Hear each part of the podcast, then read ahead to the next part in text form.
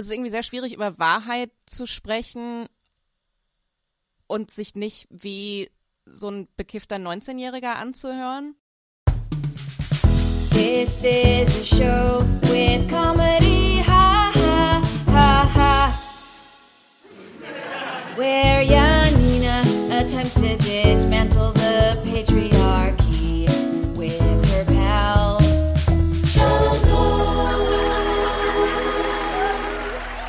herzlich willkommen zu Schamlos, dem Comedy-Podcast für niveaulose FeministInnen. Ähm, mein Name ist Antonia Beer und mit mir äh, zusammen äh, sind heute äh, meine Lieblings-Fact-Checkerin Mathilde Kaiser. Hallo. Äh, und meine äh, äh, Datenanalytikerin Janina Rook. Big Data in the House.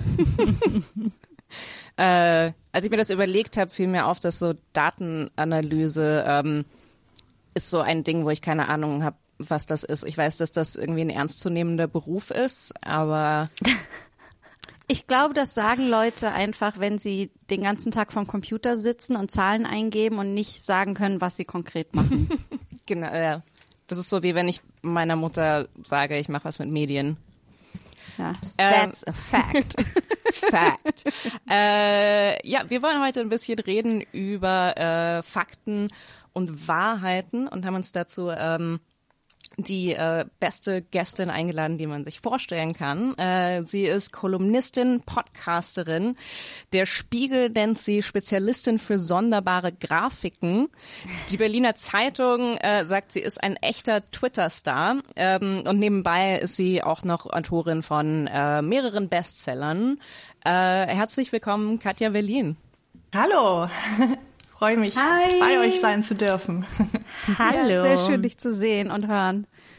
Also ich kann sie, wir können sie sehen, ihr könnt sie natürlich nur hören, HörerInnen. Genau. Ihr, ihr, müsst dann, ihr müsst auf Google Image Search gehen, wenn ihr äh, Katja sehen wollt.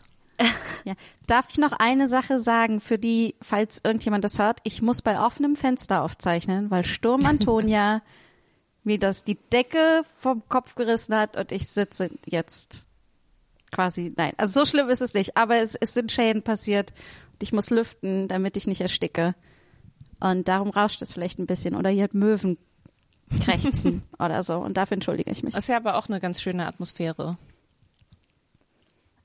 So bisschen kalt, bisschen, aber schon schön, ja. Nee, ich meine jetzt äh, äh, fürs fürs Hören so so ein bisschen Wind im Hintergrund. Ah, so ein bisschen Materialität, wie man im Podcast-Business so schon sagt. Ähm, genau. Äh, ja, Katja, war das die, war das die Wahrheit über dich, die ich, äh, war das alles äh, korrekt? Ja, die offizielle Wahrheit war die offizielle Wahrheit. Aber nicht die ganze Wahrheit. Was ist die inoffizielle Wahrheit? das, das erzähle ich euch, wenn das Mikrofon aus ist. Nee, also das ist ja schon irgendwie ganz gut äh, äh, ein Beispiel, wie etwas wahr sein kann, aber ja auch irgendwie bloß die halbe Wahrheit ist natürlich. Ne? Hast du da ein konkretes Beispiel? Ähm, was meinst du für was? Na, wenn du sagst, es ist die, es ist die Wahrheit, aber nur die halbe Wahrheit und dann nicht mehr, was fehlt denn da noch an Naja, das ganze Persönliche natürlich. Also es ist jetzt eher so mein, meine berufliche Wahrheit vielleicht, aber auch selbst da ist es nicht die ganze Wahrheit. Das ist ein sehr kleiner Ausschnitt, aber ist vielleicht schon mal ein, ein Einstieg auf jeden Fall. Äh, ja, ich habe vor kurzem ähm, eine Bewerbung geschrieben und ähm, ich habe immer so dieses Gefühl, wenn ich auf meinen, meinen Lebenslauf gucke, dann bin ich so kurz so, wow, echt? Das, das klingt, als ähm, hätte ich total die Laufbahn und ähm, es fühlt sich halt null, null so an. Also ich habe immer so diesen, diesen Instinkt, ähm, oh shit, ich muss noch mal gucken, wo ich überall gelogen habe und dann und dann finde ich aber keine Lüge und dann ähm, bin ich immer so ein kleines bisschen vor der Identitätskrise. Vielleicht weiß ich gar nicht, worüber ich lüge. Vielleicht, ah. Aber ich finde. Bewerbung ist ein gutes Stichwort. Ich, ich glaube, Bewerbungen sind eine Form des, des äh, Wahrheitsbending ähm, wenn ich in, wenn ich auf meinem Desk, also auf meinem Desktop schaue, in, in dem Folder CV oder Lebenslauf sind so viele unterschiedliche Versionen, bei denen ich mich als so viele unterschiedliche Sachen verkaufen kann. Mhm. Und nichts davon ist eine Lüge. Es ist nur anders formuliert. Ja, Für das, was Leute äh, brauchen. Ja, oder es ist, ich glaube, das ist die Frage, wann äh, ist es noch Lügen, wenn man Sachen weglässt? Ja, und also wann wird es eine Lüge? So, also ist es irgendwie, ja, ich liebe Tiere, besonders wenn ich sie esse, zum Beispiel. Ne? Es ist halt, ja, okay, das ist so, die erste Hälfte klingt super, aber du kannst dich nicht wahrscheinlich, ähm, also, ne, also als ich, ach, Oh, mein Gehirn. Es muss die Mo Kohlenstoffmonoxidvergiftung sein.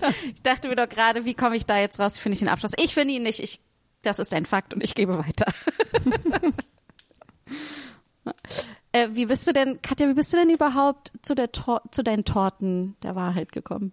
Aber Das ist eine ganz lange, Gesch- lange her schon. Das ist eine ähm, uralte Geschichte. Da war ich ähm, auch noch in, äh, Angestellte in einem Bürojob, der mich nicht ausgefüllt hat, wie wahrscheinlich viele Bürojobs so sind. Ähm, und ich habe in der Zeit, das war so mm, Mitte, Ende der Nullerjahre, habe ich so Twitter für mich entdeckt als kleine Plattform, um ähm, mich so ein bisschen von meinem beruflichen Frust zu entlasten und Witze darüber zu machen. Und ein alter Freund hat es gelesen und fand es irgendwie gut, dass ich ähm, ja so ein bisschen selbstironisch über meinen Bürofrust äh, geschrieben habe. Und der hatte dann die Idee, dass wir zusammen Humor im Internet machen. Das war damals ja noch gar nicht, also das war eher noch so eine amerikanische Sache vielleicht, dass das Internet so lustig war. ne? Das war in Deutschland noch gar nicht so richtig verbreitet.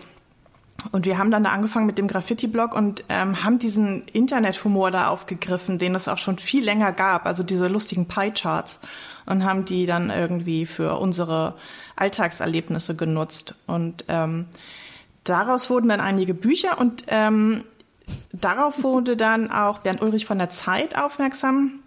Und der hat mich dann gefragt, ob ich daraus nicht diese wöchentliche Kolumne machen äh, möchte, weil ich ähm, ja auch immer schon relativ politisch war. Und ich glaube, er hat es gesehen, die Chance, dass man das irgendwie verbinden kann. Und so wurde das dann alles so nach und nach zu meinem Beruf.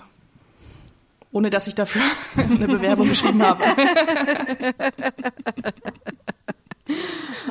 Ich habe mir gerade, äh, ich habe mir äh, gerade irgendwie so gedacht, was ich halt irgendwie bei den Grafiken immer so denke, ist so, oh ja, eigentlich sind das die wahreren Fakten irgendwie. Also das so, ähm, dass ich denke, ja, eigentlich ist es gefühlt doch viel mehr, eigentlich ist es mehr so, als das, was jetzt zum Beispiel so eine echte Statistik behaupten würde, irgendwie in, in, in so einem Fall. Ich habe jetzt kein konkretes Beispiel, aber ich finde, ähm, jedes Mal, wenn ich sie sehe, bin ich so, ja,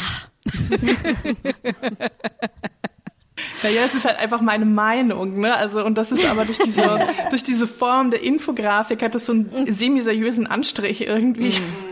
Aber vielleicht ist das das Ding, so, wie kann eine Meinung Fakt werden? Grafik. Kriegst du denn manchmal, ähm, kriegst du denn manchmal Reaktionen von Menschen, die ähm, die Experten sind in äh, äh, Grafiken und die sagen so, das ist aber nicht wie ein Tortendiagramm funktioniert. Ja, immer, immer, immer. Jedes Mal. Also es ist zum Beispiel so, dass meine Kolumne Torten der Wahrheit heißt, aber das irgendwie so ein also wie so ein Titel funktioniert, das verstehen halt auch wenig Männer im Internet. Also wenn es dann, wenn ich dann so eine Säulen, äh, wenn ich so eine Säulengrafik poste, dann schreiben sie mir jedes Mal runter. Das ist aber keine Tortengrafik, Grafik, das ist eine Balken, das ist ein Balkendiagramm, sag ich. Das ist ein Säulendiagramm erstmal, Freundchen, aber Großartig. also das passiert jedes, jedes, jedes Mal. Und, und nimmt sind dich es immer wahrscheinlich sehr andere mit. Männer? Hm, was?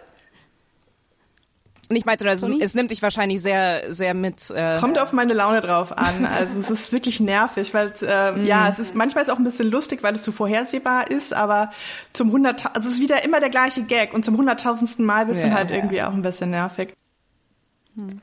Ich, äh, ich habe mich gerade gefragt, ob das immer dieselben Männer sind oder ob das jedes Mal ein anderer Mann ist. Es sind jedes, kommen immer neue, wachsen immer neue nach.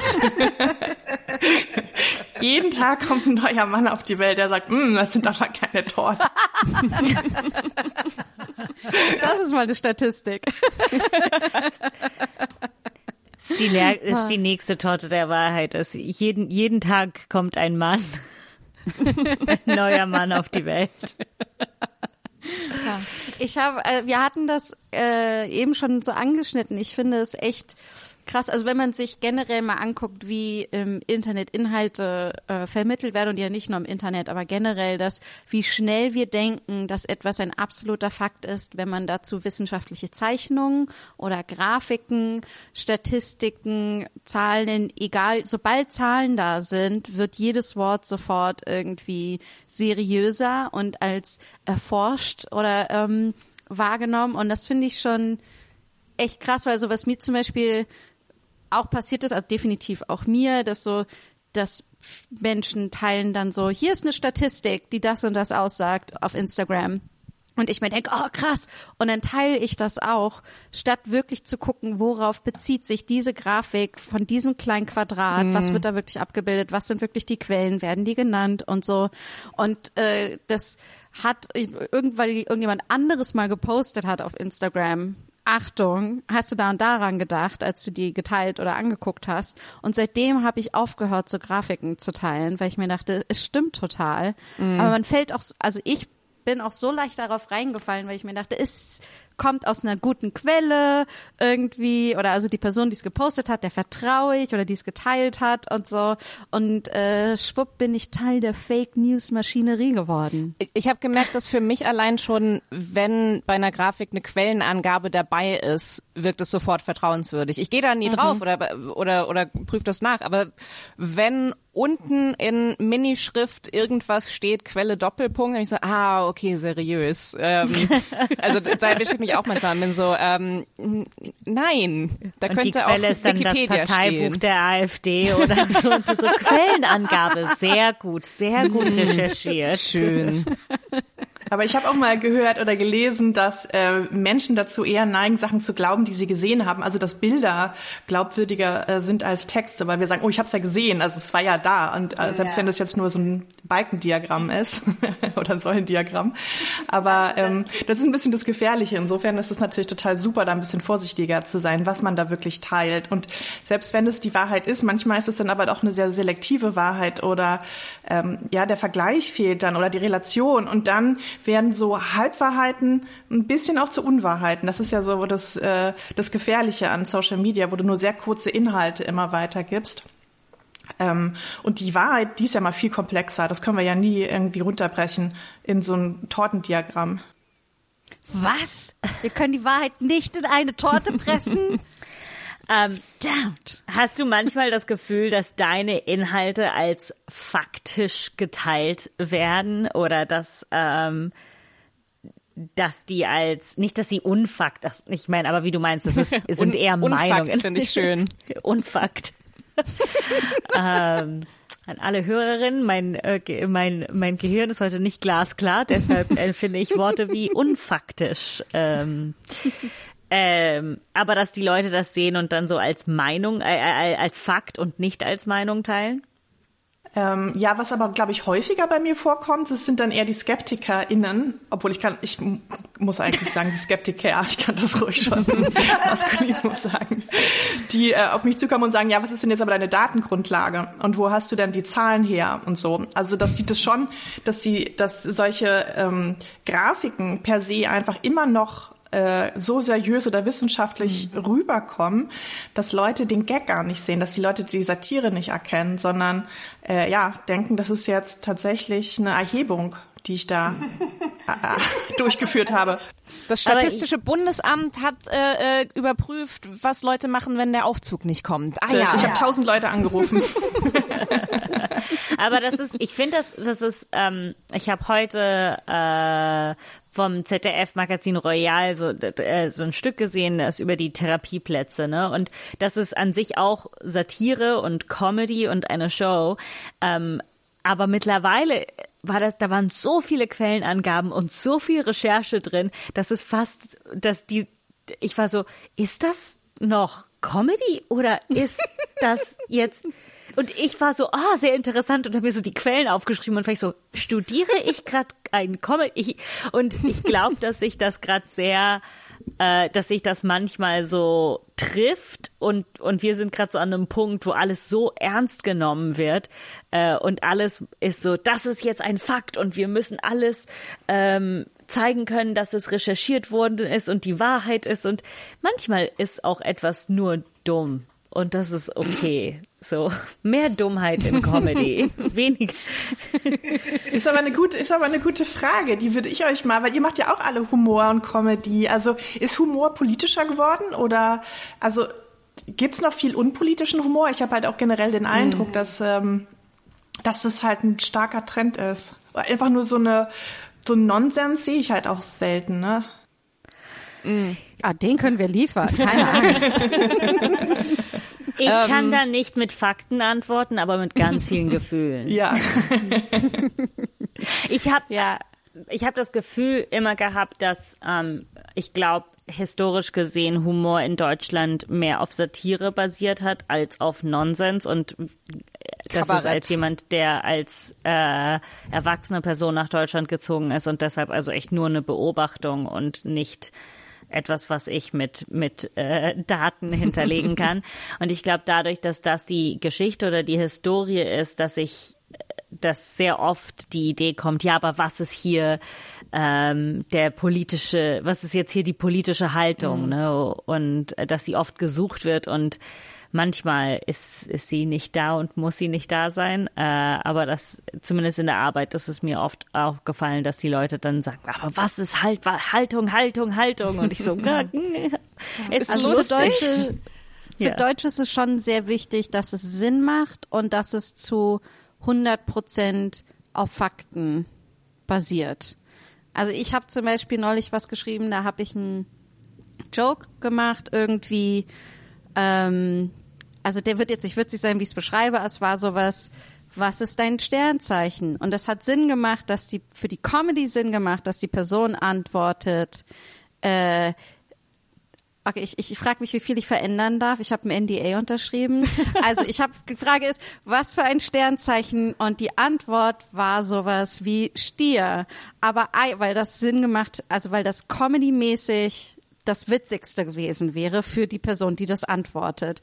Und dann hat aber der Chef geschrieben, irgendwie, aber der, die Person, die es echt gibt, ist ja gar nicht Stier, sondern Zwilling. Und ich so, ja, aber es ist ein Joke, der einfach, und es ist nicht vor allen Dingen bei einem Sternzeichen, es ist nicht witzig. Ich behaupte ja jetzt nicht, er, er ist keine Ahnung, Franzose, dabei ist er Deutscher oder irgendwie sowas. Ja, also das ist so, es war null, hatte null Relevanz. Das sagst Aber das du ist jetzt, schon das, weil du die vielen E-Mails nicht lesen musst, die dann kommen werden. Ja, aber also das, daher zum Beispiel kenne ich das auch total gut. Und ich finde aber auch, wenn wir es internationaler sehen, ist es definitiv mit spätestens mit Trump Mainstream geworden, mhm. dass alle politisch sind. Also wenn man sich die ganzen Late-Night-Shows anguckt, da war, gab es am Ende nur noch Conan O'Brien und ähm, Jimmy Fallon, die nicht politische Comedy gemacht haben und alle anderen haben politische Comedy-Shows gemacht. Ne? Also das, da gab es schon eine klare Wende, vor allen Dingen zu den 90ern. Ich weiß noch, in den 90ern war es sehr tabu, politisch sich zu äußern. Irgendwie als Künstlerin oder so. Da haben das nur die Freaks gemacht. Wie, wie ja. erlebst du es, Katja? Ja, ähnlich. Also ähm, deckt sich auch so ein bisschen mit meiner ähm, beruflichen Laufbahn. Ich habe ja auch angefangen mit so total so Bürohumor und Alltagshumor. Und das äh, wurde immer politischer. Ähm, und genau, also ich denke auch, wir haben halt dieses, äh, die Tradition dieses Kabaretts in Deutschland, aber jetzt sind ja, ja auch so Comedy-Shows schon auch einfach viel politischer. Und ich frage mich, ob, mhm. ähm, ob das einfach auch die Zeit ist. Es passiert halt so viel, was uns äh, irgendwie prägt und beeinflusst. Und ähm, Humor ist ja ein ganz gutes Ventil auch für verschiedene Gefühle. Und äh, macht es uns vielleicht leichter, Dinge zu begreifen. Also ich versuche das jetzt mal auch zu erklären, warum das so sein könnte. Aber vielleicht ist es auch einfach nur sehr banal, dass es ein Trend ist und ähm, ja, dass es aus den USA kommt mit diesen ja mhm. informativen Late-Night-Shows, dieses Polytainment, wo du sagst, okay, eigentlich liefern die die Nachrichten, ähm, ja. die Fox News einfach nicht mehr liefert und die Recherche. Ähm, aber sie versüßen das Ganze halt, mit, damit die Leute das auch angucken mit halt den ganzen Gags. Ne? Mhm. Aber ich finde es halt schwierig. Mein Gedanke dabei ist so, ähm, wir können nicht Comedians für Fakten verantwortlich ja. machen. Das ganze Konzept ist, dass wir Fakten sehr lose nehmen. So, äh, wir müssen das alles so, mh, genau, wir, wir, wir können nicht die Fakten als Fakten sehen, weil sonst ist es nicht lustig. Und ich glaube, des, deshalb, ich meine, es gibt ja Leute, die sagen, we live in a post-truth world, also wir leben in einer Welt nach der Wahrheit, weil man sich, weil man kann, ich weiß, okay, Sagt mir, ob ihr das auch so seht. Ich glaube, man kann sich fast jede Wahrheit zusammenbasteln, die man will. Mit Fakten. In, also, was auch immer Fakten sind. Äh, Mathilde, äh, äh, Mathilde hat gerade die, die größten äh, An Luftanführungszeichen gemacht, die ich jemals gesehen habe. Und das ist ein Fakt. Aber die Wahrheit. Glaubt ihr das nicht auch? So, ich glaube ganz ehrlich, wenn ich mich heute hinsetze und für irgendwas eine Wahrheit suche, weil ich daran glauben will, kann ich das machen. Ja, ich glaube, du findest für alles Belege im Internet, oder? Mhm. Ja, glaube ja, ich auch. Oder? Ich meine, ich habe es ja, noch nicht probiert, weil ich glaube, ich das Bedürfnis noch nicht hatte, aber ja, und das hat ja super viel, das, ich glaube auch immer, dass das super viel damit zu tun hat, wie viel emotionale Bedeutung wir einem Fakt geben. Und auch wenn wir alle Fakten anerkennen, ist es aber so, aber der Fakt ist für unsere persönliche Erfahrung der wichtigste irgendwie. Und ich finde, allein mhm. dadurch mhm. geht der jegliche Objektivität verloren, weil du irgendwie, also das sehen wir ja jetzt auch bei, dass ich ja zum Beispiel auch allein bei mir und in meinem Freundeskreis, und da müssen wir gar nicht auf die ganz Deutschland gehen, wie wir mit äh, Corona umgehen. Und es ist wichtiger, sich die Hände zu desinfizieren, zu Hause zu bleiben, die Maske irgendwie. Und also selbst da, wie wir unterschiedlich Schwerpunkte setzen, was wir glauben am wichtigsten ist, dabei zu verhindern, selbst zu erkranken oder oder oder oder. Und ich habe das Gefühl, das hat so viel damit zu tun, was wir selbst erlebt haben oder so. Also ich, wo es ja, oder bei auch bei Menschen, die ich kenne, wo ich sehe, oh, die wollten sich auch nicht impfen lassen und was da dahinter steckt, emotional, ne? Also, und dann haben die aber auch Fakten, die sie für sich einnehmen, irgendwie, wo ich mir aber denke, ja, aber im Kontext äh, bedeutet das doch aber was ganz anderes. ja, aber was so, für ne? ein Satz Fakten, die sie für sich einnehmen. So, das ist nicht die, das ist, die, soweit ich das verstehe, ist die Definition von Fakt nicht etwas, was ich mir aussuche. Ja, ich weiß schon, was du meinst, aber guck mal, also ich bin Geisteswissenschaftler, ich bin Geisteswissenschaftlerin, Geisteswissenschaftlerin und ich also Theater, Film und Medienwissenschaft habe ich studiert und äh, auch so Gender Studies und ein paar andere Sachen im Nebenfach und ähm, und alles, was ich gelernt habe, also ich habe offiziell zehn Jahre studiert, aber ähm, ist äh, irgendwie, dass ähm, man jede, äh, dass man jeden äh, Wissen, jeden Fakt, jedes Argument und so weiter und wirklich auch Fakt hinterfragt, dass man andere Kontexte, Kritik, äh, Argument, Gegenargument, all das irgendwie. Und das, ich, ich finde das schon, wenn man das, also sehr, sehr viele Menschen haben das ja gelernt, so an, an sowas heranzugehen ne, und Fakten zu hinterfragen und sowas. Und das ist schon an manchen Stellen, glaube ich, irgendwie richtig. Und aber was hat trotzdem dazu ich, geführt, dass wir gesamtgesellschaftlich, kann ich kurz noch das zu Ende bringen, das Ge Gefühl, dass wir gesamtgesellschaftlich äh, dazu geführt haben, dass wir alle Fakten abschaffen irgendwie. Ne? Ja. Ja, aber es gibt einen Unterschied zwischen ich hinterfrage ein, ein Fakt nochmal äh, in zum Beispiel in, in, in den Geistenwissenschaften, keine Ahnung, äh, wir können den Fakt hinterfragen, ob Ernest Hemingway ein äh, guter Liebhaber war oder nicht, aber wir können den Fakt nicht bestreiten, dass er äh, an einem bestimmten Datum geboren ist oder an einem bestimmten Datum gestorben sind. So, es ist nicht alles, also nicht aber, gleich aber selbst da, selbst da, zum Beispiel Napoleon wurde gesagt, dass er sehr, sehr klein war, ja, und äh, und dass er die und die Größe hatte. So und ähm, und man hat aber herausgefunden, dass einfach die Einheit von Fuß in Deutschland und in Frankreich unterschiedlich bemessen wurde, dass die halt Fuß, ein Fuß war halt unterschiedlich lang. So.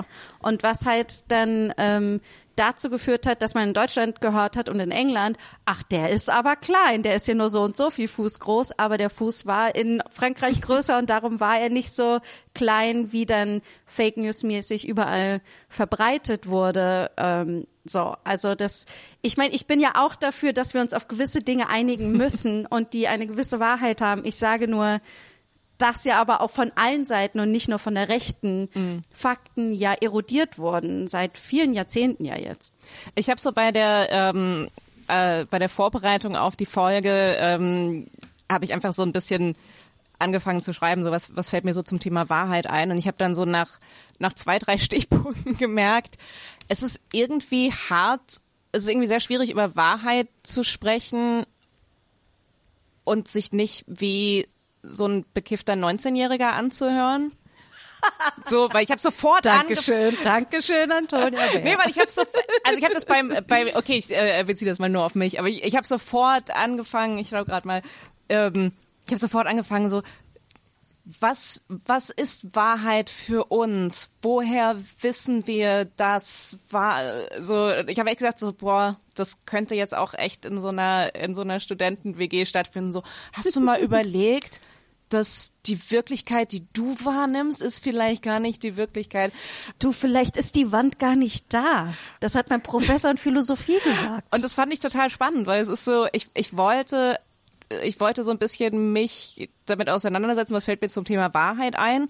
Und ich wurde sofort esoterisch. Also bevor ich irgendwas mit Wissenschaft oder sonst was anfange, ich war sofort, uh, vielleicht, äh, also was, was nicht meine was noch nicht mal meine Meinung ist, aber das war so, das war so meine allererste äh, Assoziation dazu.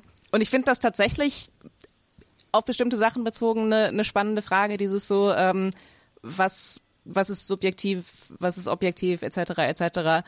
Ähm, aber wie gesagt, das ist so, das, das auszudrücken, ohne ja, ohne so zu klingen, als ob man Fakten generell in Frage stellt, äh, finde ich irgendwie sehr schwierig. Ich glaube, ähm, das ist ja, wir müssen so ein bisschen unterscheiden. Ich glaube, wir haben, wenn wir ähm, wissenschaftliches Arbeiten gelernt haben, dann haben wir so ein bisschen das Handwerkszeug, mhm. um ja ja, er Erkenntnisse zu schaffen oder Fakten nachzuprüfen. Aber das hilft uns ja in unserem Alltag nicht weiter. Also wenn wir jetzt vielleicht nicht so in die ESO-Ecke, aber vielleicht so ein bisschen in dieses Kognitionspsychologische reingucken, dann sehen wir ja, dass wir äh, ja immer uns in die Tasche lügen, weil wir ja gar nicht alle Informationen der Außenwelt irgendwie verarbeiten können. Das heißt, wir selektieren ja, was wir sehen und wie wir es interpretieren. Deswegen gibt es ja diese ganzen Stereotype. Also wir sind sozusagen die ganze Zeit immer damit beschäftigt, irgendwie Dinge in Schubladen zu sortieren, um unsere Außenwelt zu verstehen, weil die ja sonst viel zu komplex wäre. Also wir nehmen Sachen nicht wahr, wir sehen, äh, wir nehmen Sachen übermäßig wahr und ähm, das ist, glaube ich, so ein bisschen das Problem, dass wir so im, im Alltag, wir haben ja gar nicht die Zeit, irgendwie alle Sachen immer zu hinterfragen und wirklich nachzuprüfen. Wir sind ja darauf angewiesen, einfach auch Dinge zu glauben, und zwar ungeprüft. Und dann mhm. ist es so ein bisschen so, vielleicht auch hängt es davon ab, ja, wer ist in unserer Peer Group? Also was, mit was, was für Wahrheiten umgebe ich mich dann eigentlich auch? Und dann ist es dann gibt es halt Leute, denen, denen glaubt man dann einfach. Wenn der Andi auf Facebook schreibt, es ist so und so, dann ähm, wird es uns in, beim kurzen Durchscrollen, werden wir vielleicht sagen, oh, das ähm, passt ein bisschen zu meinem Weltbild, also glaube ich das mhm. auch. Und ähm, das sind halt ganz menschliche Reaktionen, glaube ich. ich. Ja, und was, ähm, was wir ja auch jetzt gesehen haben bei dieser ganzen Corona-Debatte, mhm. was wir jetzt auch sehen bei der Russland-Krise, da ist ja auch viel mit ja, Desinformation irgendwie ähm, passiert da viel und ähm, ja, ich glaube, es ist schwierig und wir können aber auch nicht an alle Menschen irgendwie den Anspruch haben, alle Facts zu checken und immer irgendwie mhm. äh, ja alles zu hinterfragen und so. Ich glaube, so wird es halt auch nicht funktionieren. Nein, ich gebe dir da vollkommen recht und deshalb finde ich das manchmal so lustig, wenn sich Leute so neue Fakten suchen oder so richtig daran arbeiten, weil ich bin so, Warum so? Das ist so viel Arbeit. So, ja. lass doch einfach das Glaub sein. Doch so. einfach, was da ist. Lass doch, es ist schon da. So, warum machst du dir die Arbeit? Ist ich, verrückt. So, ich hab, äh, wer hat die Zeit dafür? Ich habe vor ein paar Tagen von ähm, von einem Projekt gelesen, das weiß ich nicht schon schon äh, uralt ist. Das war eine äh, eine Reaktion auf einen ähm, auf einen äh, evangelikalen Aktivisten, der ähm, Unterschriften gesammelt hat von äh, Wissenschaftlern, WissenschaftlerInnen, die an, äh, die sagen, sie haben Zweifel an der Evolutionstheorie. Und daraufhin gab es ein Gegenprojekt ähm, äh, von einer, äh, also wir suchen jetzt Unterschriften von Wissenschaftlern, die an, äh, äh die, die überzeugt sind von Evolution, aber es dürfen nur Wissenschaftler unterschreiben, die Steve heißen. Und diese, also das, äh, äh, das kann man irgendwie nachgucken und äh, weiß ich, List of Steves oder so heißt das. Und äh, und die Liste von Wissenschaftlern, die Steve heißen, was irgendwie so ein Prozent aller Wissenschaftler sind, ist länger als die Originalliste von Wissenschaftlern aller Namen, die äh, Evolution anzweifeln. Ähm, und das fand ich äh, das hat mich deshalb irgendwie so gekriegt, ähm, weil ich halt auch so gedacht habe an dieses, wir müssen beide Seiten kennen, Klimawandel, äh, da müssen wir doch auch mal die andere. Und es ist so, ja klar, wir können, wir können beide Seiten anhören, aber auf der einen Seite sind tausend Leute, die halt das eine glauben, auf der anderen Seite sind allein tausend Leute, die Steve heißen. Die und so dieses, ähm, also die, diese, diese Gewichtung, ähm, ist, glaube ich, was, was sehr oft fehlt. Also sei es Klimawandel, Corona. Es hält uns ja auch total auf. Also, ne, wenn, also diese ganzen Debatten, und ich glaube manchmal auch, dass das einfach so ein, so ein Kniff ist, um Fortschritt aufzuhalten, indem sie dann immer wieder kommen mit diesen immer gleichen Argumenten. Und ich denke, weiß ich nicht, wenn da jetzt so eine Reise zum Mond äh, geplant wird, dann laden die doch auch nicht die, äh, die Flacherdler ein erstmal ja, ja. vorher und diskutieren nochmal mit denen, ja?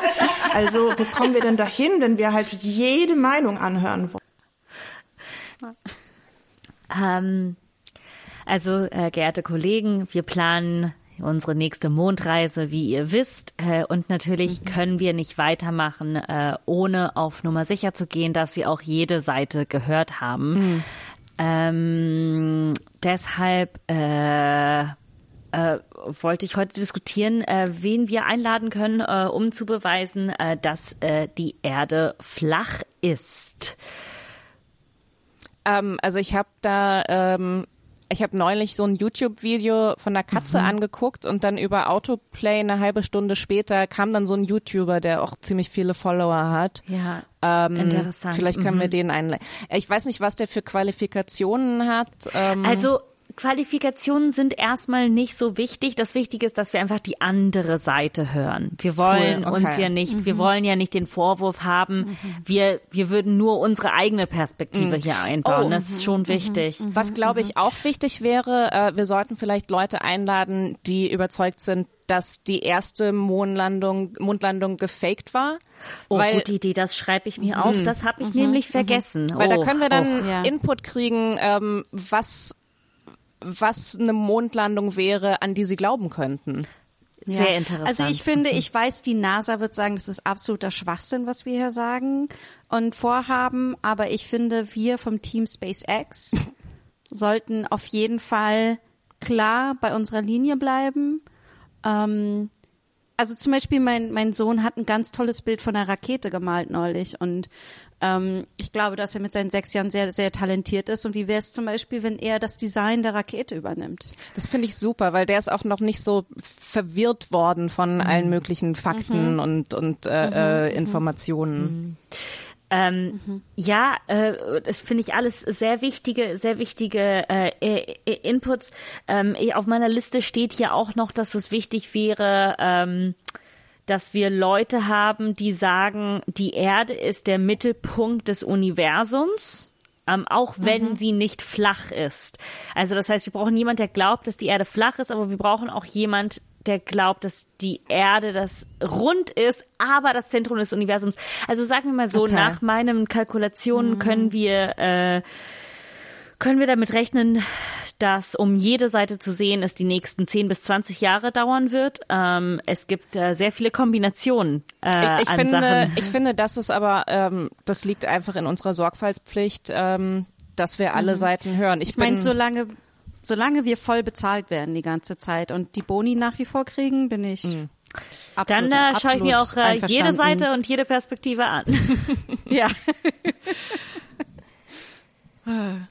Ich habe gemerkt, ähm, ich muss, ähm, ich muss ein bisschen aufpassen, was ich, ähm, was ich meinem Vater erzähle, also von Sachen, die ich gelesen habe, ähm, weil ich mitbekommen habe, dass mein Vater mich sehr gerne als Quelle nennt.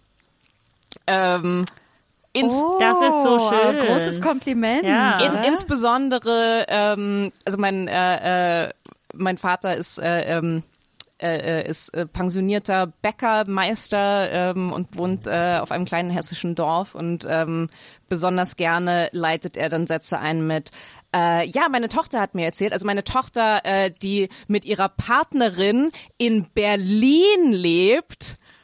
Äh, das sind so, das sind meine, da- das sind meine Credentials, was äh, ähm, was was äh, ja äh, Autorität über über Fakten angeht. Und deswegen und als ich dann mal so drüber nachgedacht habe, so oh Gott, wahrscheinlich so Sachen, die ich wahrscheinlich schon nicht richtig verstehe und wie mein Vater das dann interpretiert und das dann irgendwem in der Kneipe erzählt. Pff, ich, boah. Aber ich liebe es, dass das Haupt, dass deine Hauptqualifikation ist, ist, dass du eine lesbische Frau in Berlin bist. Ja. Oder eine queere Person in Berlin. Ich bin- Das finde ich einfach großartig, dass das dir so viel Gewicht gibt. Ja. Ja, weil ich bin halt, ich bin halt modern, ich bin äh, Pe- Person von Welt.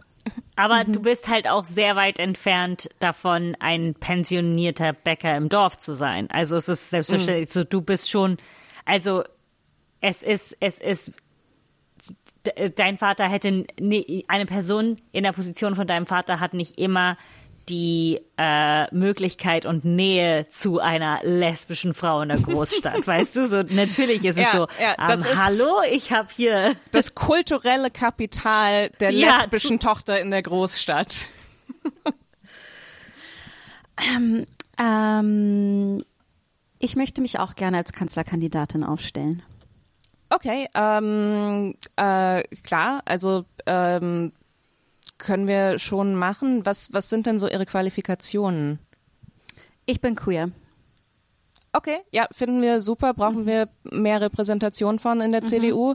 Ähm, Ich glaube auch, dass mir das generell sehr viele, also Qualifikationen gibt, was auch so Finanzpolitik angeht zum Beispiel. o- okay. Weil ähm, das hat diverse Gründe. Einmal lebe ich zusätzlich mich auch polyamor. Das heißt, wirklich verschiedene Haushalte mit verschiedenen Partnerschaften budgetär aufstellen zu können, ist auf jeden Fall eine große Herausforderung. Okay, also das ist das ist wirklich sehr interessant. Also wir ähm, äh, wir machen das ja jetzt auch mit der Diversity und äh, dass dass sie so ein Alleinstellungsmerkmal haben. Also ähm, äh, also prinzipiell sind wir dem sehr positiv gegenübergestellt. Ähm, vielleicht sagen Sie mal, ähm, was Sie so bis jetzt politisch gemacht haben. Also waren Sie in der Kommunalpolitik? Haben Sie schon mal ein Amt bekleidet? Ähm, ja, ich würde es so beschreiben. In, in meiner WG leben äh, ein Amerikaner, okay. ähm, eine Russin und eine Person aus Schweden. Und ähm, also ich finde auf jeden Fall, dass diese Erfahrung in der Berliner WG ähm, hat qualifiziert mich auf jeden Fall für Außenpolitik. Dass auf jeden Fall Okay. da verhandelt werden muss am WG-Küchentisch. Aber also äh, haben Sie sich mal als Stadträtin zur Wahl gestellt oder also was sind da die, die Äh, konkreten nein, Erfahrungen? aber ich moderiere, ich moderiere eine Facebook-Gruppe. Okay, ähm, wir, wir müssen, also ich, ich will jetzt, ich, äh, ich will jetzt auch nicht sagen, dass sie nicht qualifiziert sind, ähm, aber, ähm, wir, Aber? wir sind sie denn wenigstens Parteimitglied? Ich wollte das schon länger enden, denn ich denke, das sind eigentlich richtig gute Qualifikationen, um Politikerin zu sein. Ich war so, sind solide Argumente. So, wir brauchen weniger Karrierepolitiker und mehr Menschen, die Erfahrung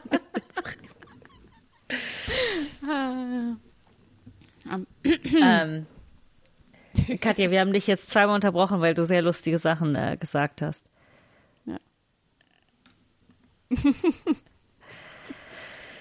Ähm, Ähm, Habt ihr denn, äh, habt ihr Wahr, also äh, äh, nicht Wahrheiten, aber habt ihr ähm, äh, äh, Ansichten oder so, an denen ihr festhaltet oder an die ihr ganz arg glauben wollt, obwohl ihr wisst, dass sie Quatsch sind? Ich hab was. Ja. Ähm. Ich, ich glaube, meine Antwort ist ein bisschen lang. Ich lasse euch erstmal gehen. Also ich glaube zum Beispiel, dass ich manchmal ein bisschen den Feminismus dafür nutze, um meinen Freund mehr Hausarbeit machen zu lassen. Also oder ihm auch manchmal eine harte Zeit zu geben, weil ich sage, es ist wieder so typisch, was du da machst, ja, und hinterfrag dich mal. Und manchmal finde ich da auch echt fies und aber also das hört sich für mich ganz objektiv korrekt an. Also, ja. Ja. also ich finde, das kann man auch unter Reparationszahlungen fassen.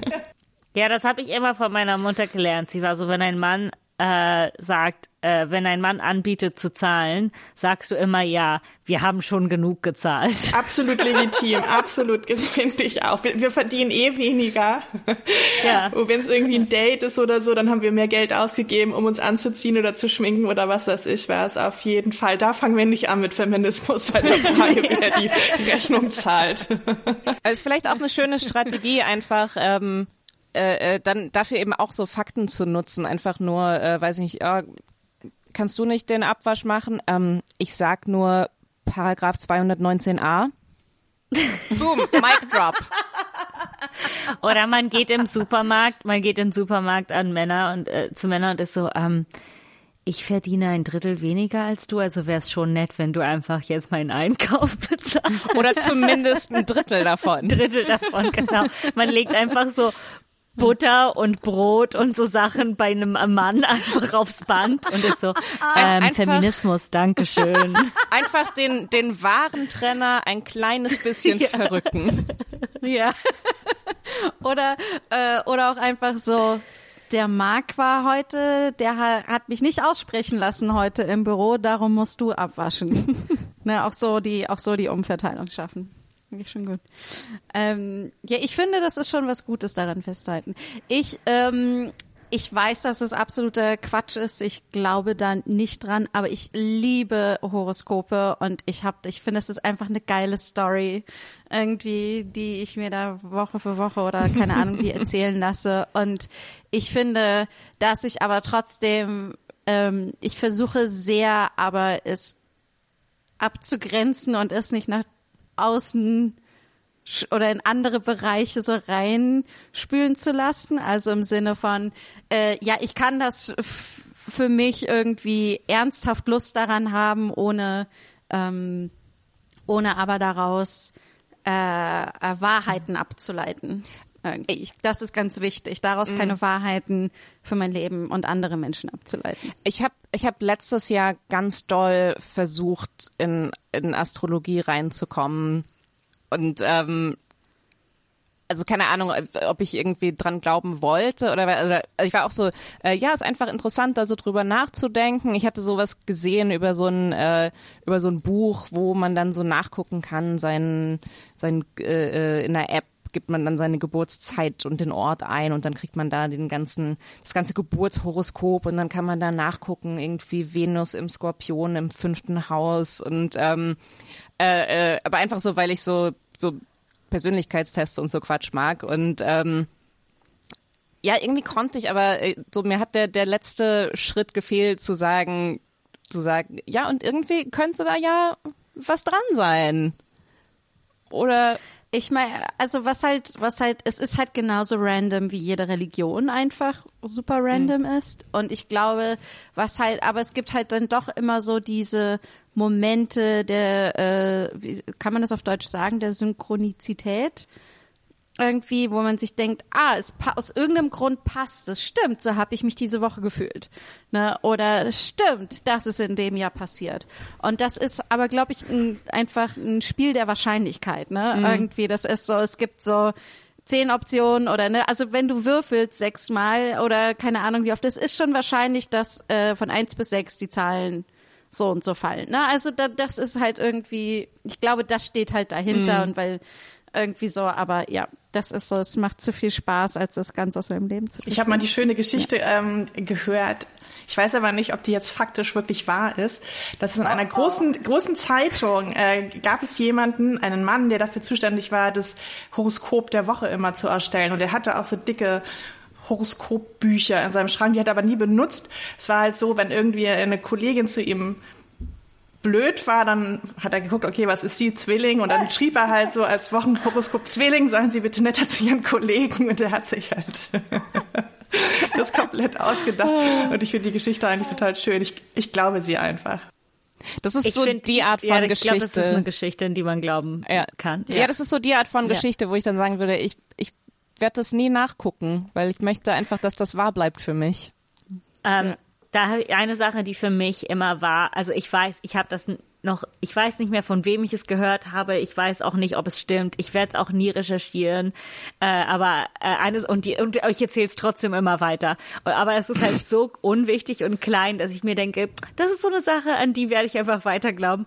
Und zwar nach einem Langstreckenflug ist es so, dass äh, die Person, und es ist einfach so, ihr müsst mir jetzt glauben, dass die Personen, die an der Flugzeugtür stehen, ne, die da warten, keine Ahnung, um äh, Menschen zu ihrem nächsten Flug zu bringen oder äh, dass die immer nach hinten springen äh, müssen, wenn sich die Tür öffnet, weil der Gestank, der rauskommt aus dem Flugzeug, anscheinend sehr intensiv ist.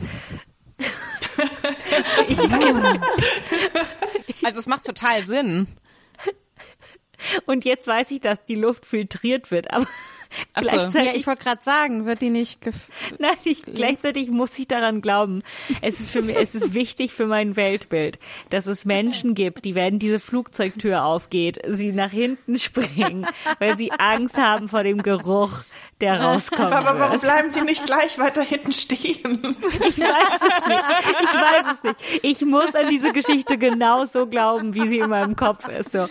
Und ich tue niemanden weh damit. Es ist, es ist so. Es ist, es ist wunderbar. Es ist die perfekte unfaktische Geschichte. Ne? Es ist auch wie das mit dem Horoskop, das zu glauben. Es tut niemanden weh. Es tut mm. auch niemanden weh, wenn du das weitererzählst. So, keiner leidet darunter. Es verändert sich nicht. Es ist, ich meine, es gibt vielleicht ein, zwei Menschen, die das hören und dann einmal weniger pupsen im Flugzeug. Aber das ist auch, es ist alles gut. So, no harm, no foul. Es Mathilde, denk doch nur an die Personen, die auf einem Langstreckenflug 14 Stunden lang ihren Pups einhalten. Das kann doch auch nicht gesund sein. Ah, ja, tut mir leid. Das war mein Beitrag ah, zur unpolitischen äh, Comedy. Ja, sehr gut. Furze. Sehr gut. äh, ich habe, ich liebe total ähm, Neuerz Neuerzählung von, wie wahre Begebnisse tatsächlich waren, weil wir sie jetzt und äh, jetzt, wo wir weiterentwickelt sind, ein bisschen Abstand haben, unter einer neuen Lupe betrachten können. Sowas wie äh, die Britney Spears Dokus, die jetzt alle dazu geführt haben, dass wir ganz anders wahrnehmen, was mit Britney Spears eigentlich passiert mhm. ist. Und so, ähm, habt ihr da, äh, mögt ihr sowas auch? Ja, ich finde es interessant, weil es eigentlich äh, ja total gut zeigt, wie ähm, der Zeitgeist auch unsere Meinung und unsere Wahrheit beeinflusst. Ne? Also mhm. die Frage, welche Informationen interessieren uns, ähm, welche nehmen wir mit auf in unsere äh, Bewertung und welche ignorieren wir. Das ist halt, ähm, da sind wir ja so an dem Punkt von so, was ist denn die Wahrheit und was gehört alles dazu? Und ähm, ja, ich finde das, ich finde das toll, wie sich genau, wie sich sozusagen solche Erzählungen ähm, ändern durch die Zeit. Und ich habe auch den Eindruck, meistens so, es ist ja auch was Positives, dass ich oft den Eindruck habe, es wird immer besser. ne, dass wir ja. jetzt irgendwie ähm, weiter sind oder so. Glaubt ihr nicht ja. auch, dass und ich gebe euch beiden da total recht, aber glaubt ihr nicht auch, dass das, was jetzt rauskommt, ist ja nicht nur eine neue Perspektive, aber die, die Wahrheit oder die Faktenlage wird einfach echt dargestellt? Oder wahrscheinlich, weil durch, durch diese Distanz halt objektiver dargestellt, ne? Also diese, diese Emotionalität Klar, aber, hier und da geht mehr raus, ne? Aber, also dadurch aber nimmst gab, du andere Fakten viel gewichtiger, so, ja. Ja, das stimmt, aber die, die, es werden ja keine neuen Fakten erfunden. Nee, das nicht, nee, ja, du hast recht, ja. das ist halt, was ich interessant finde, ist so, die Fakten sind immer da gewesen. Hm. Sie waren immer da. Hm. Ja, oder wir haben sie aber nicht, oder vielleicht aber auch nicht alle gesehen. Weißt du, was mhm. ich meine? Dass uns auch, äh, dass auch einfach Fakten nicht miterzählt wurden. Ja, ja, das ist, das ist, das so, ist ne? klar. Das ist, ja. das ist klar. Naja, und dann kommt ja noch so das Thema Erinnerungen dazu. Ähm, das ist, das ist, als habe ich auch mal gelesen. Das war äh, noch was, was mir eingefallen ist bei der Vorbereitung, wie oft ich Sätze anfangen mit. Also neulich habe ich gelesen, ähm, ich kann dir jetzt nicht genau die Quelle sagen, du, aber genau, das ist wie du deiner Meinung Gewichtung gibst. Richtig. Dein Vater sagt, sie ist eine queere Person in Berlin und du sagst, ähm, ich habe gelesen. Äh, nee, aber so, also wie ähm, wie unzuverlässig Erinnerungen ist und wie, wie einfach es ist, Leuten falsche Erinnerungen einzureden. Ähm, also wie leicht das ist, Leuten eine komplett erfundene Geschichte so zu erzählen, dass sie sagen, ja, stimmt, stimmt, da war ich dabei. Ich habe, ja, ich war die in dem roten T-Shirt, ja, ja. Ähm, und das, das finde ich so eine, ähm, das sind so zwei interessante Pole, wenn es so darum geht, ähm, so Ereignisse in der Vergangenheit neu zu, zu bewerten. Auf der einen Seite mhm. eben, ähm, das war schon immer so und wir haben jetzt nur mehr Informationen, aber auf der anderen Seite äh, kann ich überhaupt akkurat wiedergeben, was ich vor 15 Jahren über Britney Spears gedacht habe? Oder ist das an sich schon eine falsche Erinnerung? Wie weit entfernt davon sind wir, so wie bekiffte 19-Jährige zu klingen? Sag ich doch. Das sind ganz ernste Themen, aber man klingt ja wie beim WG-Abend. Aber also mein Freund ist Richter und der hatte mir erzählt, weil ich das auch total spannend finde, ähm, dass diese Lehrgänge machen, um so Zeugenaussagen ähm, einschätzen zu können, weil unsere Erinnerungen halt tatsächlich äh, kompletter Murks sind häufig und mhm. ähm, die lügen dann unbedingt äh, gar nicht, aber die erinnern sich total falsch oder ähm, und dann ist halt so ein bisschen die Frage, wie ähm, was was gibt es für Anhaltspunkte, um irgendwie ja, Zeugenaussagen zu bewerten. Und äh, also das ist natürlich ein weites Feld, aber also wie schwierig das dann sozusagen ist, dass so, dass unsere Erinnerungen nicht nur, wenn wir Stories über uns selber erzählen, also da sind da lügen wir ja auch einen in die Tasche. Wir, wir machen eine schöne Geschichte draus, aber das mhm. ist ja auch nie wirklich die Wahrheit, ne? Also, ähm, aber das hat ja manchmal hat es ja auch wirklich ähm, wie wie bei wie vor Gericht oder so hat es ja große Auswirkungen und ähm, es ist schwierig da rauszufinden, wie war es denn nun wirklich und wahrscheinlich ja da sind wir wieder bei den bekippten 19-Jährigen. gibt es wahrscheinlich mehrere Wirklichkeiten einfach, was wirklich passiert ist dann. Ne? Ja, das. Oh, und jetzt kommt der bekiffte 19-Jährige richtig raus. Ist so, stellt euch vor, so, alle unsere Erinnerungen haben wir uns so selbst ausgesucht. So, es gibt keine Wahrheit von uns selbst, an die wir uns erinnern können. Ich finde, wir sollten den Rest des Podcasts nur noch so reden. Oder vielleicht hätten wir kiffen sollen. Hm. Nächste. Mal. Nächste Mal kiffen wir dazu. Ähm. Aber ja, ich finde das, ich finde das sehr interessant, ähm, Katja, also diese eine, eine Zeugenaussage ist ja letzten Endes mhm. fast immer nur eine, äh, ist nur eine Erinnerung, ne? Oder wie erinnert man sich an ähm, an etwas, was passiert ist und äh, um sehr weit zurückzugehen, Toni, zu, zu einer Frage, die du gestellt hast, ist es, es gibt wenige Sachen, an die ich glaube, an die ich, an, an die ich auch nicht so richtig glaube, denn ich mache so eine krasse Arbeit in meinem, also nicht mal Arbeit, aber es ist so, ich bin mir so sicher über Sachen.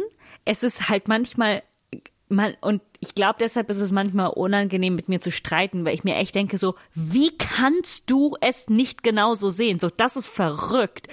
Äh, und ich finde, das Witzigste ist, wo du das jetzt gesagt hast, hast du dein ganzes Bild mitgewackelt.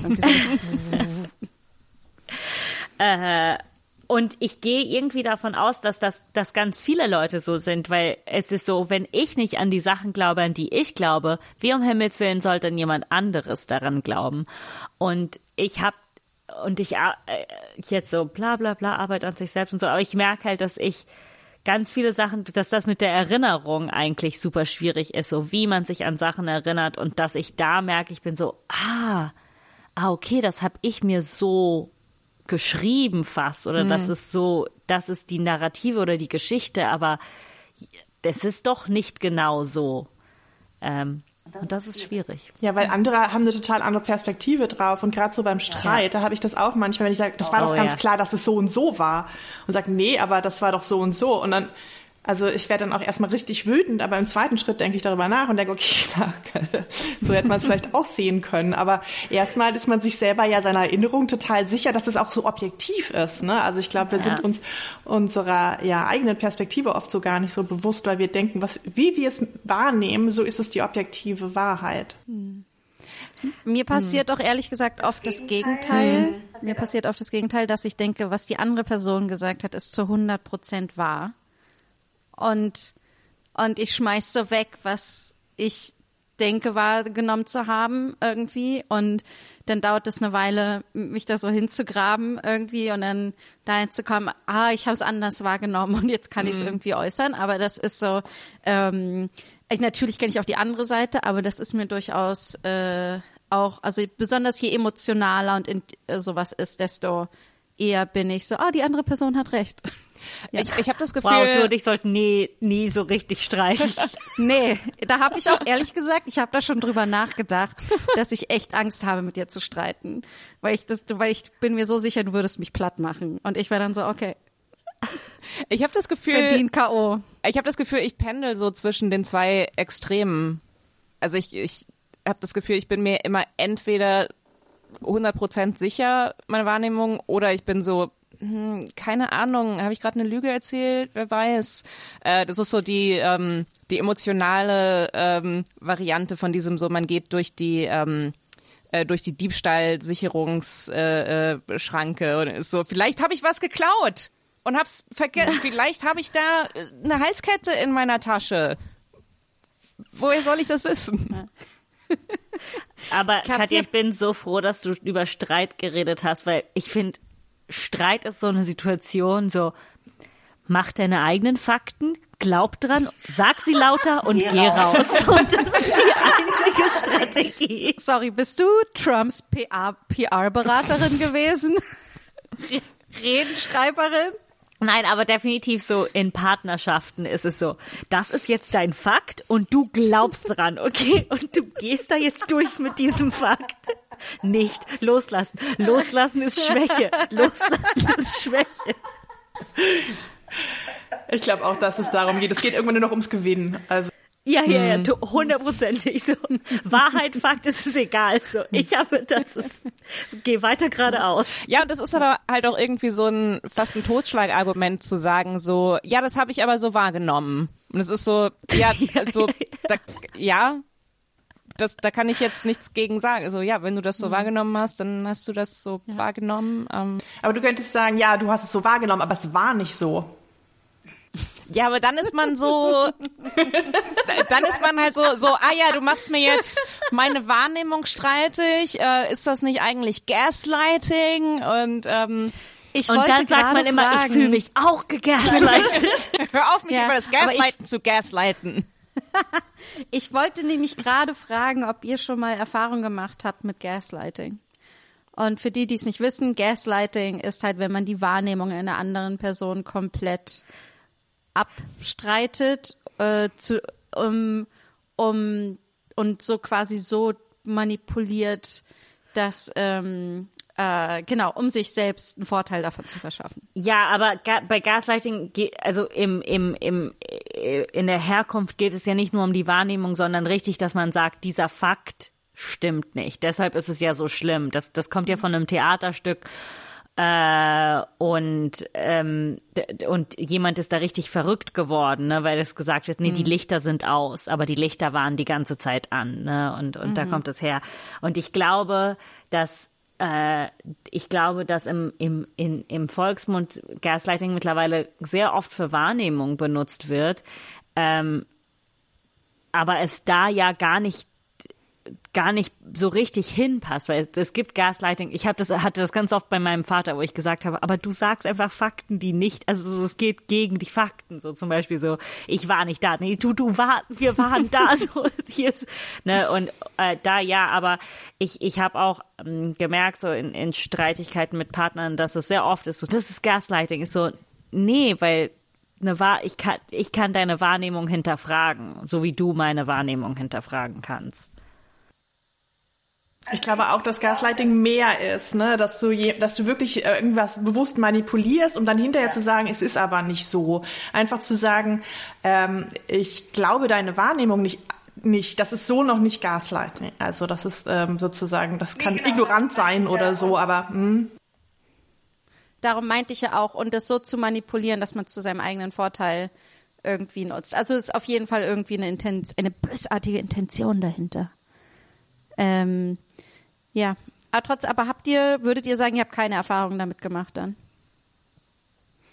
Mm, nicht so. Nee, ich glaube ich auch. Aber Gaslighting ist so ein, ähm, also ist wirklich ohne ohne Quatsch so ein so ein Begriff, wo ich irgendwie gar nicht mehr richtig weiß, was also weil weil er so benutzt wird wie ähm, ja eben teilweise für ähm, unterschiedliche Wahrnehmungen, teilweise aber auch so, du, du meinst Lügen, die Person hat dich angelogen. wir haben ein Wort dafür. Deshalb so auf so ähm, auf so einem niedrigen niedrigen Level ähm, bestimmt, aber ich glaube, nee, ich glaube nichts, was über halt solche Streitereien hinausgeht, wie ja, ich habe das so wahrgenommen, ich habe das so wahrgenommen, ja, und jetzt sind wir in einer Sackgasse und wir sind beide überzeugt, dass das richtig ist. Who knows, es gibt anscheinend ja. keine objektive Wahrheit. Okay, gehen wir nach Hause. Außer ja, also meine. Ich, ich glaube schon, dass ich mal in so einer Situation war, aber konnte das, traue mich aber auch nicht ganz genau, das so, so festzulegen, weil ich auch keine Expertin dafür bin. Aber es hat auf jeden Fall dazu geführt, dass ich ganz, ganz lange meiner Wahrnehmung nicht mehr vertraut habe. Irgendwie so. Und das fand ich schon da, das, das war auch in so einem Liebesding irgendwie und das war für mich echt krass. Da, das hat wirklich, also würde ich schon sagen, zwei, drei Jahre gebraucht, bis ich da irgendwie das abschütteln konnte irgendwie, weil die, ähm, weil die Person so sehr darauf bestanden hat, dass alles, was ich wahrgenommen habe, kompletter Unfug mhm. wäre. So, und obwohl meine Freundin dann wiederum gesagt hat, ich soll meiner Wahrnehmung vertrauen.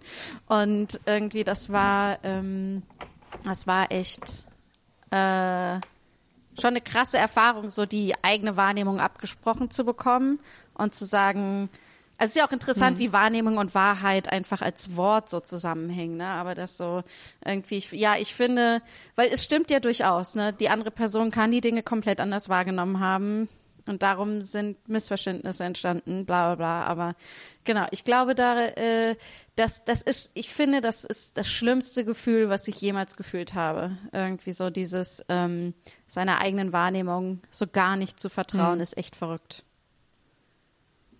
Also weil du, äh, also ich habe mich so gefühlt, ich kann mich so in der Welt nicht mehr orientieren. Irgendwie so, ich glaube, das, also das ist halt das Schwierige, ne? weil wir als Menschen uns immer orientieren müssen und wissen, wo geht was lang oder so. Und ich glaube, darum war das sehr schwer für mich.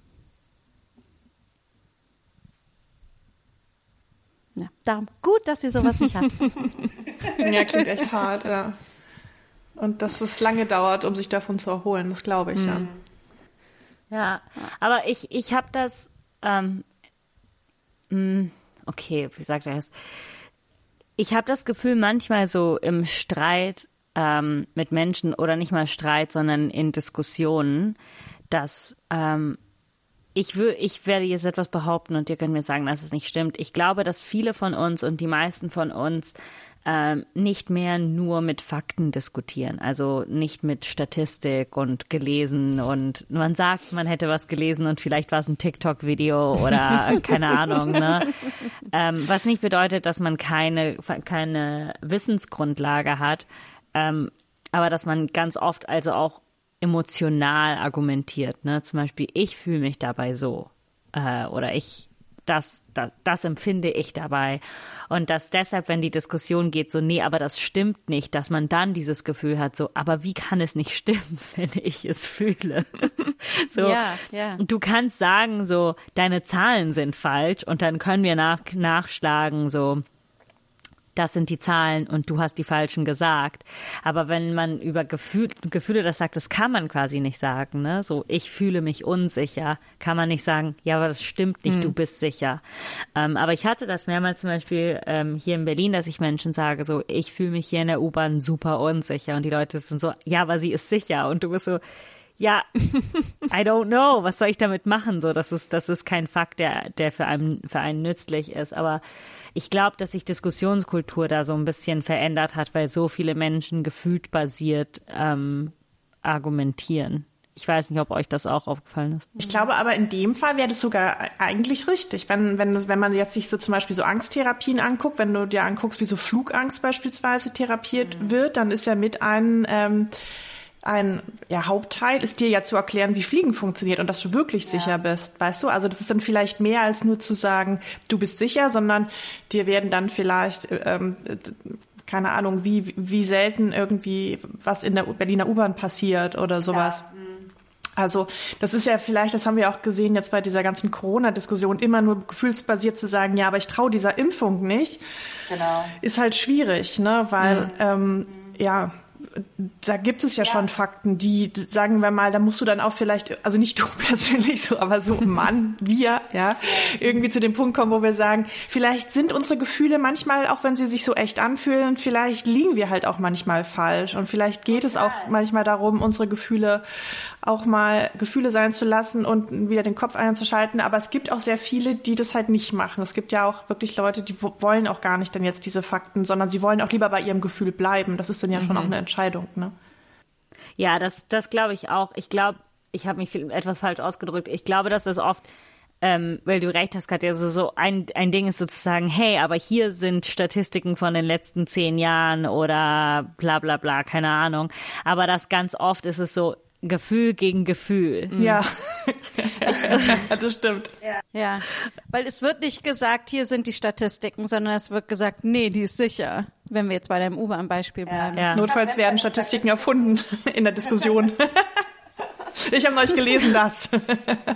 Habt ihr je, habt, okay, mal sehen, habt ihr je Statistiken in einer Diskussion erfunden? Na klar. Okay, cool.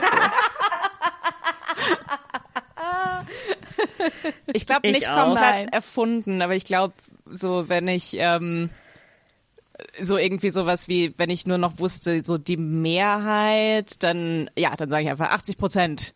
Ich glaube, Ja, das nicht- 73,8 aller Statistiken sind erfunden. Ich glaube, es war auf jeden Fall dann eher so, dass ich gesagt habe, ich erinnere mich nicht mehr richtig, aber die Mehrheit der Leute oder sowas. Aber das hat die Statistik gesagt. Ne, aber allein das ist ja auch schon eine Abkürzung, die eigentlich eine Lüge ist. Irgendwie so, ne? Also das so, ist eigentlich auch schon voll, voll falsch, das so zu machen. Irgendwie. Ah. Ja. Ich habe ähm, hab irgendwie in, in der Vorbereitung auch darüber nachgedacht.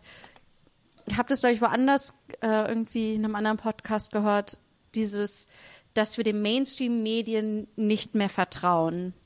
Und, ähm, und so, und ich habe mich gefragt, gab es denn eigentlich jemals je eine Zeit, wo wir den wirklich vertraut haben? Hat sich das verändert irgendwie? Also, weil die Medien sind ja diejenigen, die die Fakten und die ganzen Statistiken und Sachen, die es irgendwie gibt, ja versucht, äh, in einfacher Sprache zu vermitteln, worum es geht, egal in welchem Bereich das ist. Und ähm, ja, und ich habe mich gefragt, haben wir, also weil ich kann mich, ich, ich kann mich daran nicht richtig erinnern, weil ich war in den 90ern, glaube ich, zu jung, um mir Gedanken drüber zu machen. Aber waren zum Beispiel in den 90ern, waren die Mö- Medien wirklich so viel zuverlässiger oder waren die Skepsis ihr gegenüber so viel kleiner? Ja, das, das frage ich mich irgendwie. Ich weiß gar nicht, ob, ähm, also das müsste ich jetzt auch erstmal erfinden, die Statistik, aber ähm, ob, also es gibt natürlich schon so diesen äh, Glaubwürdigkeitsverlust der Institutionen. Also Leute, äh, ja, sind auch gar nicht mehr so irgendwie in Vereinen organisiert oder es gibt jetzt viele Kirchenaustritte und äh, äh, Parteien äh, nehmen ab in ihrer äh, Glaubwürdigkeit und äh, Wichtigkeit. Aber ich glaube insgesamt, also auch bei den Medien sind wir noch auf einem relativ guten Niveau. Also ich weiß gar nicht, ob das nicht auch wiederum so eine bisschen verzerrte Wahrnehmung ist, dass die, dass die Leute den Medien nicht mehr mhm. glauben. Also und ob das nicht vielleicht auch einfach diese 15, 20 Prozent haben, die halt sehr laut sind und die ähm, die ganze Zeit trommeln, dass niemand mehr dem öffentlich-rechtlichen Rundfunk vertraut. Mhm. Aber ich glaube, äh, mich erinnern zu können an eine Statistik, dass das äh, tatsächlich gar nicht so schlecht aussieht. Ja, das ist auch meine Wahrnehmung, dass es wahrscheinlich relativ gleich geblieben ist, aber dass dass viel mehr Platz eingeräumt wird für für die Stimmen, die sagen, ich vertraue sowieso äh, gar nichts mehr. Ähm, äh, äh, das ist ja wie, um es jetzt doch mal anzuschneiden, die, die ganze Impfgeschichte eben, ähm, wo sich dann statistisch auch so, dass es gibt selbst unter den Ungeimpften, die Leute, die irgendwie super überzeugt ungeimpft sind, ist auch ungefähr nur die Hälfte. Also es ist ein, ein, ein mhm. Teil von einer Minderheit, äh, über den wir ganz viel reden und dessen Sorgen wir ernst nehmen müssen. Und es ist so, äh, ja, okay, aber so, man müsste das zumindest mal benennen, dass das ein kleiner, dass das ein sehr kleiner mhm. Teil ist, dass das nichts repräsentiert, ja. nicht die Leute. Ja. Ja, was ich halt auch so, ich finde halt so mega spannend, das, das schließt ein bisschen an, an das, was Sie am Anfang gesagt haben, wie schnell Statistiken oder eine Grafik etwas seriös wirken lässt, ist auch, solange wir etwas mit Selbstbewusstsein sagen und mhm. mit Überzeugung, ähm, irgendwie, desto um sofort ne, sofort wird etwas ernster und seriöser und richtiger wahrgenommen. Also ich, ich bin absolut besessen von ähm, diesen Scam and Con Artists wie jetzt mhm. ähm, Anna Delvey, die jetzt mit dieser Netflix-Serie Inventing Anna irgendwie da war, oder diese äh, diese Fake deutsche ähm, äh, Aristokratin, die sich durch die New Yorker Society irgendwie ganz nach oben gebracht hat, einfach indem sie behauptet hat, sie wäre deutsche Aristokratin und ihr Vater hätte super viel Geld und weil sie halt viel Trinkgeld gegeben hat und teure Klamotten anhatte, hat das nie jemand hinterfragt. Ja, und das, also das finde ich halt super, super. Und da gibt es und dann Fire Festival und all diese mm. Dinge. Und ich finde das irgendwie, das ist auch einfach so unsere Zeit, ne? Irgendwie, Meine schulische Karriere.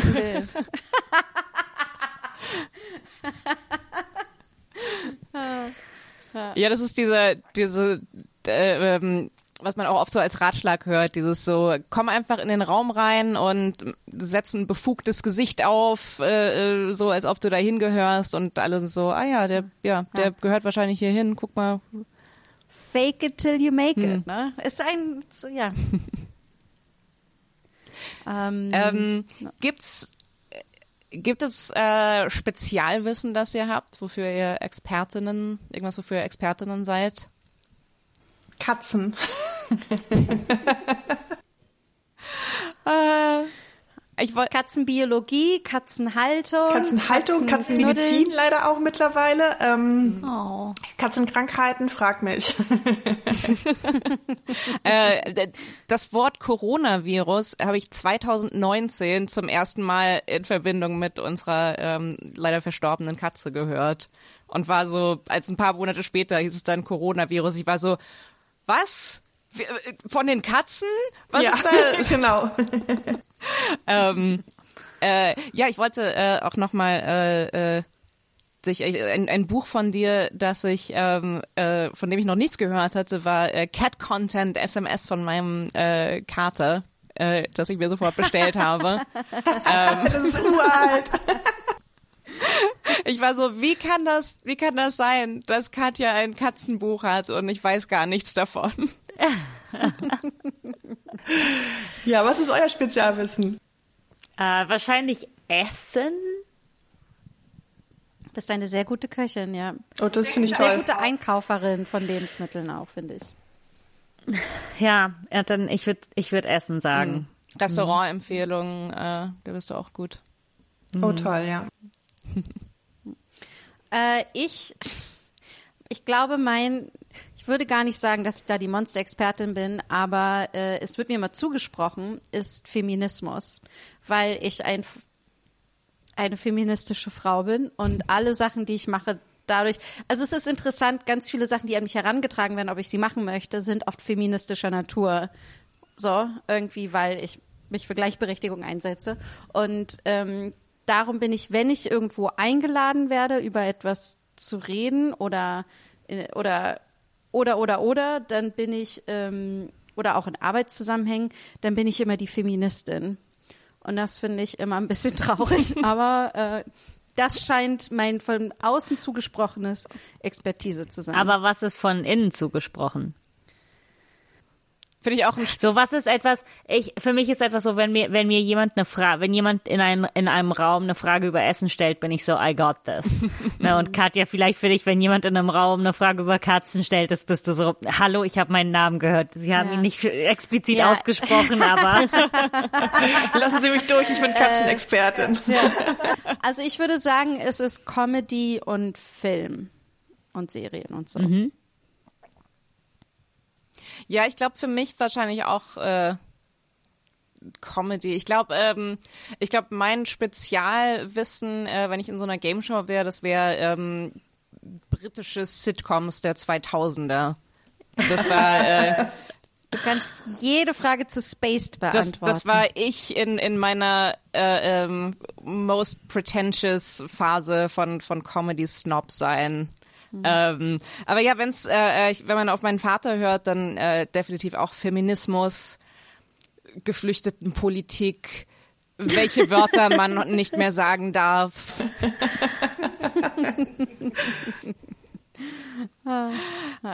Ähm, ich, äh, ähm, ich weiß, wir haben gesagt, wir überziehen normalerweise mega, mega lang. Äh, können wir vielleicht ein bisschen kürzer machen, weil nur noch mal zur Erklärung. Es ist wirklich das Haus oben, das Dach ist aufgerissen und die Gasrohre wurden hochgezogen und deswegen besteht eine Kohlenmonoxidvergiftungsgefahr und ich müsste gleich zu meinem Bruder umziehen für die Nacht.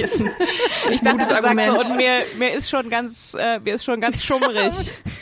und äh, ich höre die ganze Zeit nur Summen, wenn ihr redet. ja, und ihr seid, und ihr seid eure Ihr klingt alle wie bekiffte 19-Jährige. Und eure Gesichter haben so coole Farben gerade. Wow.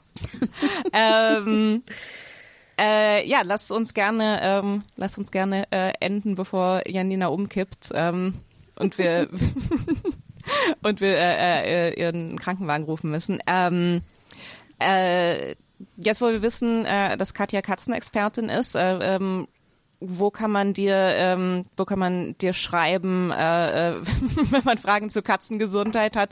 Oder oder wo findet man dich äh, äh, sonst so im Internet und überhaupt? Ähm, Im Internet findet man mich äh, auf Twitter vor allem äh, unter Katja Berlin. Ähm, äh, äh, Gerade kann man mich jetzt auch anhören mit meinem neuen Podcast Fix und 40, überall da, wo es Podcasts gibt. Ähm, ja, ansonsten bin ich ja viel so printmäßig unterwegs. Lest meine Zeitung. Ihr Internet-Kids. So auf Papier. Das ist etwas übertrieben, Katja. Das ist zu viel Man, gefallen. man ja. kann sich aber auch äh, äh, bestimmt E-Books von dir runterladen, oder? Ähm, Ja, ja. Ja, äh, äh, Nachrichten von Männern ist äh, Katjas aktuelles Buch, äh, gibt es definitiv auf äh, ähm, als Kindle-Version. Äh, da habe ich es nämlich gekauft. ähm, ja, lest, lest mehr Zeitung. Was ist deine Lieb was ist die, die Lieblingsnachricht eines Mannes? ähm, äh, War das für Katja oder für Toni? achso, Beide. Ich höre jetzt aber erstmal Toni. ähm, die, das Lieblingskapitel ist definitiv das zum äh, Herklären. Ähm, und das äh, Kapitel, äh, ich glaube, das ist direkt das erste ähm, äh, zum Thema Ghosten. Äh, äh, das habe ich mit äh, ein bisschen Charme gelesen. Ach, du bist eine Äh, äh, Ghosterin? Oh. eine, ich bin, ich bin eine äh, rehabilitierte Ghosterin, aber so vor, vor ein paar Jahren, da war ich. Ey, ich tauche irgendwann wieder auf. Äh, nee, von, von ein paar Jahren, ähm, als, als meine Kommunikationsfähigkeiten äh, äh, noch sehr unterentwickelt waren, da war ich definitiv die, ah, ich weiß nicht, wie ich schreiben soll, dass ich nicht mehr so Interesse habe. Äh, ja, die Person merkt es bestimmt von selbst, wenn ich einfach alle Nachrichten ignoriere. Äh, ciao. Aber würde ich heute natürlich nicht mehr so machen. Gut, gut, gut. Ich kann in, seit Corona irgendwie nicht mehr dieses Texten. Also ich weiß nicht, wie es euch geht, aber wir hatten jetzt so viel schriftliche Kommunikation und ich freue mich immer, wenn mich jemand anruft oder ich telefonieren kann. Also ich finde dieses ganze Chatte irgendwie, also ja, schwierig. Ja, ich Ähm, telefoniere auch lieber. Be bevor wir enden, Katja, du meintest ja am Anfang, dass, äh, dass es so viele Wahrheiten gibt, äh, die wir nicht gesagt haben. Was ist eine Wahrheit, die man nicht weiß, die du, die du uns noch mitgeben kannst oder Als willst? exklusiv. Ich glaube, jetzt habe ich aber schon alle offenbart im Podcast. Sehr gut. Wir haben, wir haben sie alle Sehr gut. rausgekriegt. Alle, mehr gibt's nicht. alle, alle Wahrheiten sind da. Äh, Janina, wo kann man dich finden im Internet? Äh, auf Instagram rog-to-go. Und ich möchte nochmal sagen, dass ich bereue, ich wollte, dass wir am Anfang nicht eine Impro-Szene gemacht haben zu ähm, äh, Gefühle mit äh, Tortendiagramm und Balkendiagramm äh, zu kommunizieren. Oh, haben das wäre gut gewesen. Ja, das stimmt. haben wir einfach fallen lassen und Ja. ich wollte es anmahnen. das wäre gute Comedy gewesen. Sehr gut. Mahn uns, mahn uns, äh, Ja, ich mahn bin die uns. Comedy-Polizei. Ja, Abmahnung ist raus. Äh, genau, Janina, genau. Ich werde jetzt auch strenger, was das politisch angeht. sehr gut, sehr halt die gut. Äh, Mathilde, wo findet man, wo findet man dich? Äh, auf Instagram at Matti Keitzer, E K-E-I-Z-E-R. Ich bin at Antonia Lisa Bär auf Instagram und auf Twitter. Ähm, und äh, Schamlos findet ihr at schamlospod auf äh, Instagram und auf Twitter. Und äh, ihr findet uns auch auf patreon.com slash schamlospodcast oder auf PayPal auch paypal.com slash schamlospodcast. Genau, wir haben es jetzt einheitlich. Genau. Falls ihr uns äh, eine kleine Spende dalassen wollt. Ähm, ja, das, ansonsten würde ich sagen, objektiv, faktisch ist das jetzt das Ende dieses Podcasts. Ja, ich finde, wir hätten trotzdem eine Warnung aussprechen müssen, so ganz am Anfang, so, dass nur die Hälfte wahr sein wird von dem, was wir heute. Mm, muss noch rein in die Beschreibung. Ich habe das Gefühl, es geht noch weiter. Stimmt, das war jetzt Was auch ich kein finde Fakt. auch sehr okay, für unseren Podcast spricht. Katja, es war so toll, dass du Danke da warst. dir. Ja, danke Ja, dir es hat so großen sehr, Spaß Katja. gemacht. Danke euch. Du musst ganz bald wiederkommen und dann machen wir so eine richtig lange Folge, nachdem wir angedroht haben, dass es richtig lange wird und gar nicht richtig lange geworden Wir wollten ist. das Nur eine doch Minute, nicht eine mehr. Stunde zwanzig. Ja, eine Stunde, das ist ja keine Zeit für einen Podcast. Ja, genau, Podcasts dürfen abfangen ab 1,45 an. In meiner Welt schon.